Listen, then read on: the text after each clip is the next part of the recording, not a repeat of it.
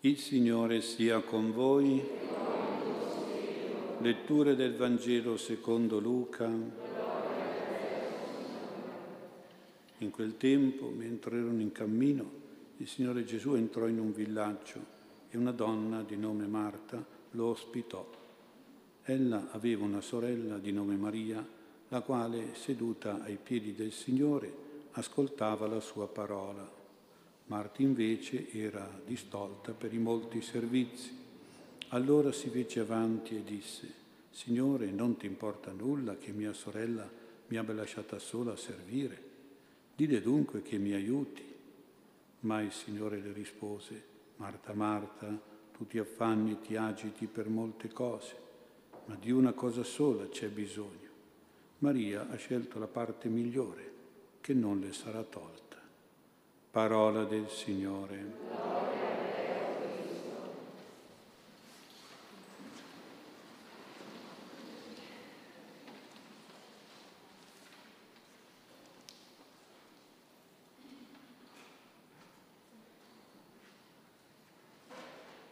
Sia lodato Gesù Cristo.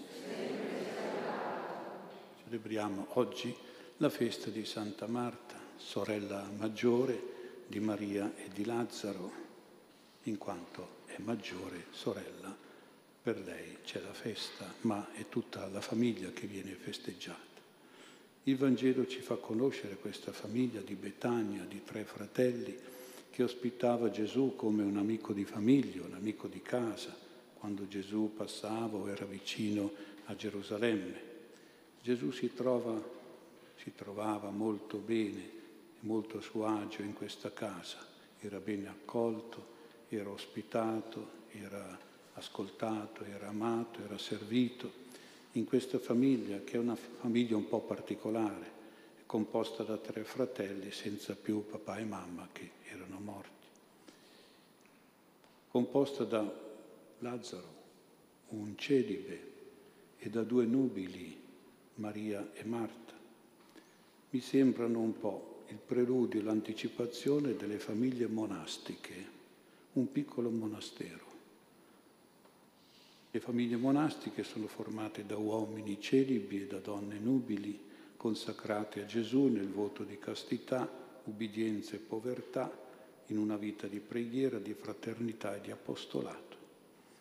Anche oggi, se ci capita di parlare con un monaco di un convento o una monaca di clausura, noi sentiamo di essere alla presenza di persone che vivono una particolare amicizia familiare, casalinga col Signore, che hanno una profonda relazione di amore, di affetto per Gesù, che hanno una continua vita di servizio e di ascolto del Signore, di preghiera contemplativa e di carità attiva.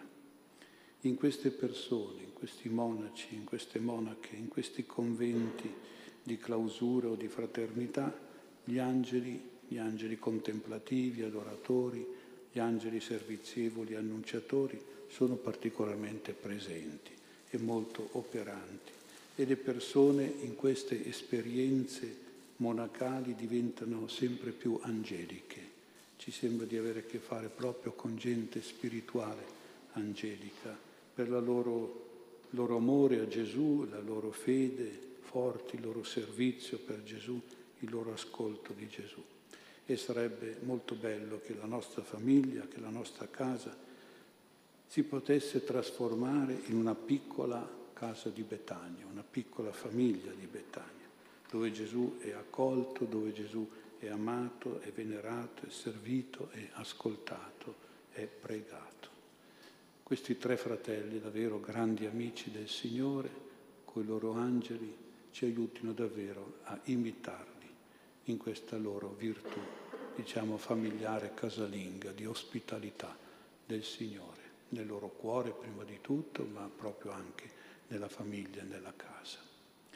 Un secondo pensiero di meditazione riguarda il rapporto con Gesù di Marta e di Maria, un rapporto di amore, sempre di amore al Signore per entrambi, ma un po' diverso dove c'è un bene di amore in Santa Marta e dove c'è un meglio di amore in Maria. In questo caso vediamo che Gesù stesso, pur apprezzando, accogliendo il bene di amore di Marta, che a servizio di lui probabilmente meglio della sua cucina, però è chiaro che Gesù qui mostra di preferire e di difendere il meglio di Maria, che era l'ascolto della sua parola, quindi un dialogo con lui, un dialogo di preghiera. Maria si è scelta la parte migliore, ecco, lo dice Gesù, il meglio, che non le sarà tolta. Gesù certo apprezza, accoglie il bene di amore di Marta, ma privilegia e protegge il meglio di amore di Maria. Allora anche noi nella nostra vita spirituale dobbiamo distinguere il bene dal meglio per farli entrambi, perché bene e meglio sono della stessa parte buona e positiva, però con uno spirito di gerarchia, di ordine, di equilibrio, quindi prima il meglio, poi il bene. E ci chiediamo qual è il bene per noi. E il bene per noi è quello della vita di servizio come quello di Marta, un servizio di carità al prossimo, dove c'è Gesù, tutto quello che avete fatto a uno di questi l'avete fatto a me soprattutto in quel prossimo che aveva fame, che era nudo, che è malato, mi avete aiutato, dice Gesù, quindi il prossimo più bisognoso, più sofferente, più povero. Ecco, insomma, il bene è quello delle opere buone, delle opere di misericordia spirituale e corporale, le iniziative di carità, di solidarietà, di aiuto, di soccorso e di beneficenza. Questo è il bene di Marta da fare sempre per Gesù che è presente nei poveri, nei sofferenti, nel prossimo in genere.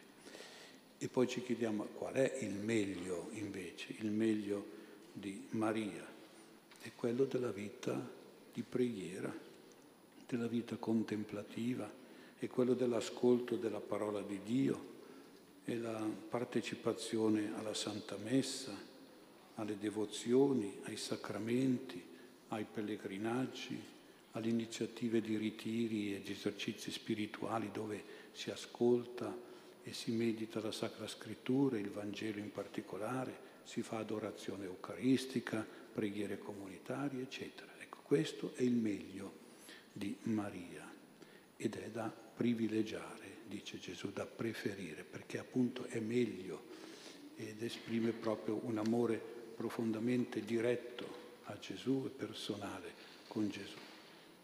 Oggi purtroppo un po' si parla forse in modo esagerato di una Chiesa in uscita, si dice così, ma voi capite che se Marta e Maria e Lazzaro uscivano dalla casa, lì Gesù restava solo. Quante, in quante chiese Gesù è solo. È vero che la Chiesa in uscita è importante perché bisogna andare anche verso il bene e fare del bene agli altri, ma se Gesù privilegia questo essere in casa, questo stare in casa, con lui in chiesa e quindi è importante insomma non dimenticare, pur facendo la chiesa in uscita, dedicandoci a qualche opera buona, però ricordiamoci che prima di tutto dobbiamo preferire la chiesa in entrata, la chiesa in casa, la chiesa nella famiglia di Betania. Ecco, questa è la Chiesa che il Signore preferisce, privilegia e vuole che anche noi ci teniamo a questo. E ricordiamo che nella gerarchia dei cori angelici, sono nove i cori degli angeli, e con gli angeli più vicini a Dio, quelli più in alto, più belli, più potenti, sono i cherubini e i serafini, cioè quelli che celebrano la gloria di Dio, quelli che sono contemplativi dei, della Santa Trinità, che sono adoratori e innamorati di Dio. Poi sotto ci sono anche gli altri angeli, quelli del servizio, come il nostro angelo custode. Comunque io penso che sia proprio il nostro angelo custode che ci dice questo, se è Gesù a indicarti questo meglio di amore, questa sua preferenza e predilezione, non puoi dimenticare e trascurare questa cosa. Quindi prima di tutto la preghiera, poi la carità. Bisogna fare un certo ordine, una certa gerarchia. Ricordiamoci l'esempio dell'episodio di Giuda che per interesse teneva la borsa, ha criticato il gesto di Maria, che aveva sparso sui piedi di Gesù un profumo costoso, 300 denari. E Gesù ha risposto, lasciala fare, i poveri li avete sempre con voi, non sempre avete me. Certamente Gesù pensava alla sua morte, non sempre avete me, ma mi sembra che Gesù avesse voluto mettere in guardia, appunto dicendo che i poveri li avrete sempre, ma forse non sempre avrete me. Penso che Gesù abbia voluto mettere in guardia la sua Chiesa per non sbilanciarsi eccessivamente verso i poveri, a scapito dell'onore che si deve dare a Gesù, della gloria, della lode, a scapito dell'ascolto del Signore, dell'amore, del bene per Gesù.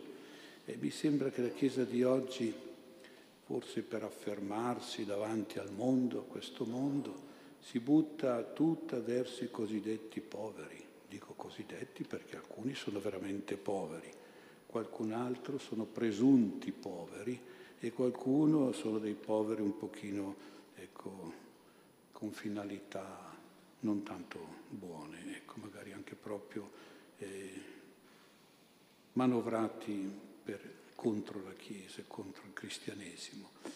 E la Chiesa potrebbe rischiare di essere una onlus come tante altre, non è giusto così. Probabilmente Gesù ci dice che non dobbiamo rischiare di perdere Lui, dedicandoci esclusivamente o totalmente ai poveri. Si rischia di non avere più Gesù. Ecco, non sempre avete me. I poveri sì avete sempre, ma qualcosa non sempre avete me. Questa la prova, la prova è il drammatico calo delle vocazioni sacerdotali o religiose. Non c'è più preti, non c'è più gente che vuole fare il sacerdote, la suora, il frate, il monaco, il religioso, la religiosa.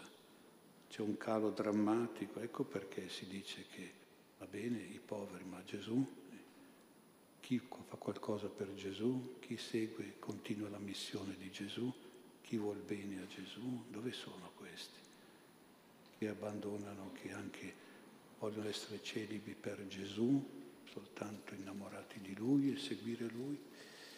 E poi vediamo anche la chiusura, la chiusura di conventi, la chiusura di monasteri, la chiusura di parrocchie, la chiusura di chiese. Da noi ancora non c'è questo fenomeno così appariscente.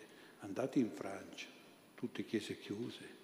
E cosa fanno allora? E allora le vendono, ah, le fanno dei supermercati, le fanno dei teatri, le fanno dei centri di benessere, diventano degli alberghi, qualche volta purtroppo le fanno anche diventare delle moschee. Ecco arriviamo anche a questi punti. Quindi questa è la situazione. Bisogna quindi non sbilanciarci sui poveri dimenticando il povero Signore, che forse è più povero di tutti, e va amato e lodato e pregato. Bisogna fare il possibile entrambe le cose, sia la parte di Marta, sia la parte di Maria, ma tenendo presente che tra il bene e il meglio si deve privilegiare fare prima di tutto il meglio di Maria, anche perché in questo meglio spirituale di fede e di preghiera ci sono tante grazie di cui abbiamo un estremo bisogno, grazie di pace, di serenità. Siete voi la testimonianza, insomma, anche di questo. Tante grazie di guarigione di salute, tante grazie di ordine di equilibrio, di arricchimento di sapienza e di giustizia che ci fanno sani e santi. Mentre spesso nella parte di Marta, quando si fa solo quello, si esagera in quello, ci sono dei pericoli, dei pericoli per la salute spirituale, psicologica e fisica. Lo fa capire Gesù stesso quando un po' rimprovera dolcemente Marta, Marta, Marta, ti preoccupi e ti agiti per molte cose e vedi che stai male, così è chiaro che le, molte cose sono da intendere come le cose materiali, anzitutto, cose co- concrete, e molte sono quelle un po' esagerate, eccessive. Quindi Gesù è contrario a queste esagerazioni, queste materialità che ci tengono lontani, tengono lontani tanta gente dalla Chiesa, dalla Messa, dai sacramenti. Cosa vuole Gesù? Gesù vuole preghiera, Gesù vuole Vangelo, sacramenti, Gesù vuole amore, amicizia, ascolto, dialogo. Gesù vuole spiritualità. E guardate che lo vuole Gesù, ma lo vuole anche la gente. La gente oggi cerca spiritualità. Purtroppo qualche volta non la trova nella Chiesa questa spiritualità. Mentre la Chiesa, la religione cristiana, cattolica, è di per sé piena, piena di spiritualità. Non c'è bisogno di andare dal buddismo o da altre religioni per trovare la spiritualità, come qualcuno fa, credendo che non c'è nella Chiesa, ma come non c'è nella Chiesa? Altro che spiritualità buddista, altro che molto di più, ma certo se non la conosci, vai soltanto in un monastero e visita loro, la loro biblioteca, quella è tutta spiritualità, migliaia di volumi di spiritualità. Eh, quella è vera spiritualità. Però quando la religione in pratica perde la spiritualità, perde e trascura la sacralità, dimentica la devozione, la gente va a cercare altrove, la cerca in un spiritualismo non religioso, magari seguendo qualche guru o qualche gruppo filosofico o spiritualista, oppure la cerca nella superstizione e allora va dai maghi, va a farsi fare le carte, va nell'esoterico.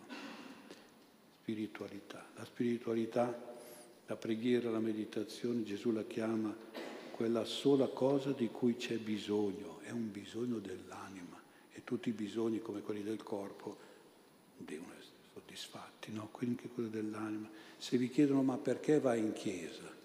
Perché ho bisogno di pregare. Ah sì, ma la gente rimane, hai bisogno di pregare. Oh, io non lo sento questo bisogno. Eh, forse la tua anima è un po'... Io ho bisogno, ho bisogno della messa, ho bisogno della parola del Vangelo, ho bisogno di meditare, ho bisogno di parlare col Signore. Dite quella parola bisogno, perché è importante far capire che e se qualcuno non sente il bisogno probabilmente qualcosa non funziona tanto eh, nella loro struttura spirituale, non quella fisica, ma spirituale. Quindi ho bisogno, ho bisogno, una sola cosa di cui c'è bisogno, è questa la spiritualità. Gesù dice Marta, Marta, ti preoccupi, ti agiti, ecco anche qui, ecco, sono le preoccupazioni, le agitazioni che noi chiamiamo gli stress. Questa parola qui è in uso di moda, ma è molto tiene tante cose dentro. È una cosa ormai sicura, assodata e certificata che tante malattie psicologiche e fisiche scoppiano come conseguenza di stress, appunto, stress quotidiani, di gravi stati eh, di, di, di, di stress, accumuli di stress, uno stress materiale ed esagerato che comporta gravi rischi e pericoli e di malattie spesso senza cura e guarigione. C'è lo stress soprattutto del lavoro, degli impegni, che spesso diventa come una droga e anche questa è una droga, sì sì, come ci sono altre droghe, ma c'è questa una droga, anche il lavoro è una droga. Beh, uno non riesce più a staccarsi dal lavoro o dagli impegni. E guardate che è così. Anzi, uno li cerca, ne cerca sempre di più. È lo stesso fenomeno della droga, drogati di, di lavoro, di stress. E le conseguenze sono queste, brutte conseguenze. Amnesia dissociativa, aridità affettiva, litigi, incomprensioni, separazioni, anche ictus, malattie autoimmuni, infarti, tumori, depressioni, tutto frutto dello stress. Lo stress è la miccia che ha fatto scoppiare la bomba dentro di te, la malattia. Ma chi l'ha accesa questa miccia? Eh, l'hai accesa tu. Non hai seguito il rimprovero di Gesù a Marta potrebbe valere anche per noi, troppo stressati. Se lo ascoltiamo potrebbe questo rimprovero salvarci la salute, la vita stessa e garantire per esempio anche l'unione l'armonia coniugale, le responsabilità educative dei figli, vedete, tutte cose importanti e fondamentali. Permettetemi infine di fare due note critiche, una pensando a Maria e una pensando a Marta. Maria. Maria ci ricorda la bellezza del volto umano di Gesù, che lei contemplava seduta ai suoi piedi. Certo ascoltava le parole, ma era incantata dal bellissimo volto del Signore quindi attirata dalla bellezza del Signore. Dio è bellezza, Cristo è bellissimo. Dice qualcuno che la traduzione del buon pastore, più che parola buon, sarebbe bel pastore. Anche questo mi piace. È un bel pastore il Signore. Il demonio è la bruttezza, il demonio è la volgarità. Quanto è diffusa? Guardate le persone tatuate un mare di gente con tutti i tatuaggi. Questa gente qui, piercing e altre cose, hanno scelto la bruttezza, hanno voluto abbruttire la pelle che è una cosa meravigliosa che ha creato il Signore, no, loro la vogliono disegnarci sopra, bruttirla in questo modo. Pensano di fare la cosa bella, invece abbruttiscono. Questo è il demonio che suggerisce la bruttezza e la volgarità. La bellezza di Dio e di Gesù si manifesta nella bellezza della Chiesa e della liturgia. Una bella Chiesa, una bella liturgia. Ma qualcuno dice, oh, sono andato, ma che bella messa, ma che bella Chiesa. Che quando uno dice così, sono, sono nella giusta impostazione di Maria. La Chiesa, la Chiesa è il luogo del mistero, della presenza di Dio della bellezza di Dio, della maestà e della sapienza di Dio. Purtroppo l'architettura moderna con cui costruiscono oggi le chiese di oggi ha tolto bellezza e ha tolto sacralità alle chiese. Chiese spoglie, chiese fredde, chiese nude, di cemento. Dov'è che uno trova boh, una sacralità, una, una spiritualità in queste chiese? e oggi poi le norme anti-Covid hanno aumentato la desolazione trasformando le chiese in corsie di ospedali o in cantieri di lavoro. Avete già capito, ecco. Non capisco perché, perché certe limitazioni sono state tolte quasi dappertutto e non nelle chiese. Nessuna autorità religiosa si preoccupa di riportare le chiese a una certa dignità di bellezza. E le liturgie, ecco, la liturgia deve essere una celebrazione, non una recitazione. La messa recitata, no, la messa va celebrata. Se si fa la messa come una lettura piatta e monotona, o peggio una esibizione teatrale spettacolare del prete o dell'assemblea, questa non è la messa. Celebrazione vuol dire lode a Dio, glorificazione del Signore, esaltazione, magnificazione del Signore, presente spiritualmente e sacramentalmente. Paolo dice ai suoi cristiani di Filippi che in cielo ci sono delle liturgie regali, regali vuol dire da re. Ai tempi del Signore le uniche grandi liturgie regali eh, si svolgevano nella reggia ecco, ed erano stupende, tutti erano ammirati di queste liturgie regali, sono liturgie in senso laico. Ecco. Paolo parla di trono innalzato, di ascensioni, di genuflessioni, di incensi, di luce, di canti, di onore, di gloria, di lode. Ecco, questo è il modo in cui noi dobbiamo celebrare. La nostra liturgia deve essere divina liturgia, Divina vuol dire bella e sacra, un riflesso della liturgia celeste, del cielo, con la corte angelica. I nostri angeli celebrano liturgie divine in cielo, in paradiso, attorno a Dio, continuamente, liturgie di lode, di ringraziamento, di adorazione, di glorificazione. Purtroppo, vedete, hanno quasi abolito la liturgia tradizionale il vetus ordo, quello apostolico romano, quella che noi chiamiamo la messa in latino. Adesso l'hanno quasi abolita del tutto. Questa messa al di là diciamo, dell'aspetto che ripropone ancora l'antico rito latino, eccetera, eh. però poteva essere un richiamo alla contemplazione, al silenzio, all'adorazione, alla sacralità, alla dignità, alla trascendenza, di contro quella che ho sentito una volta la gente chiamare la messa strascia, che brutta parola.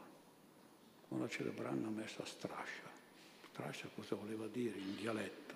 Voleva dire che forse era stata celebrata in modo una liturgia squallida, breve, veloce, magari anche teatrale, pomposa, ma fredda e formale. Non essere così. La liturgia è divina, dicono gli orientali, ed è giusto. Teniamoci che le nostre chiese, le nostre liturgie siano veramente belle e questa, per questa bellezza ci sono proprio di insegnamento le chiese d'Oriente, le chiese ortodosse, che hanno convertito i popoli, pensate, hanno convertito i popoli con che cosa? Con le icone, con i cori della liturgia ortodossa, bellissimi, con eh, lo splendore della, dei paramenti, di quello che veste il sacerdote, tutti gli accoliti, molto più solenni dei nostri eh, stracci che abbiamo qualche volta addosso. Eh. E quindi Pensate quanta bellezza, canti, chiese cattedrali, basiliche, eh, questa, e hanno convertito dei popoli con questa liturgia. Questo è un fatto storico, eh, quindi c'è da pensare, la bellezza che ha conquistato interi popoli molto rozzi, molto feroci anche, però affascinati da queste liturgie solenni, belle, cantate. Marta, Marta ci ricorda il servizio umile e generoso verso i bisogni più urgenti e più elementari delle persone. Gesù aveva pure bisogno anche di mangiare. Marta glielo stava preparando. E vorrei richiamare questo proprio verso le persone che dentro le nostre case, dentro le nostre famiglie, hanno bisogno di questo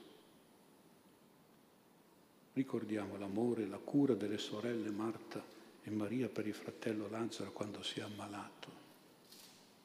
Non sono andati a cercare la badante o il ricovero per mettere Lazzaro lì. No, hanno fatto loro in casa.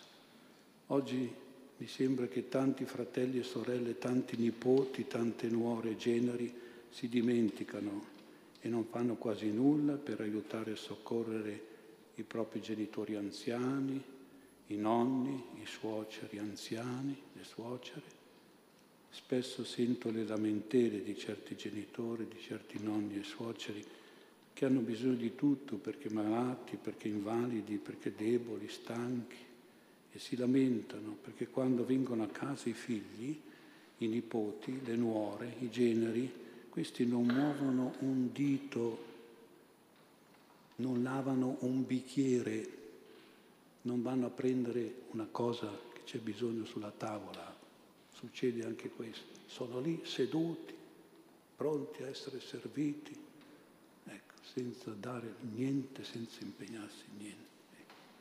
È triste. La soluzione dei problemi proposta da questi figli, nipoti, suoceri, generi, nuore, sarebbe eh, prendi la badante oppure vai al ricovero. Eh, tutto lì così si risolve tutti i problemi. No, non è così. Non è bello questo. Magari invece per se stessi, per la propria bellezza e salute, per gli amici le vacanze, il weekend, ecco, si organizzano, attivissimi, impegnatissimi. Non è bello.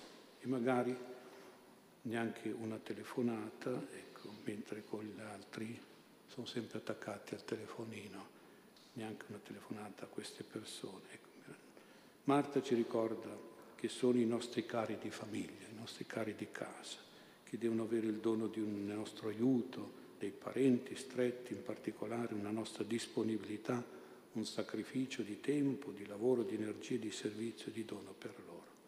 Comportiamoci così e avremo anche l'aiuto dei nostri angeli che ci porteranno la benedizione e la protezione di Dio e di Gesù.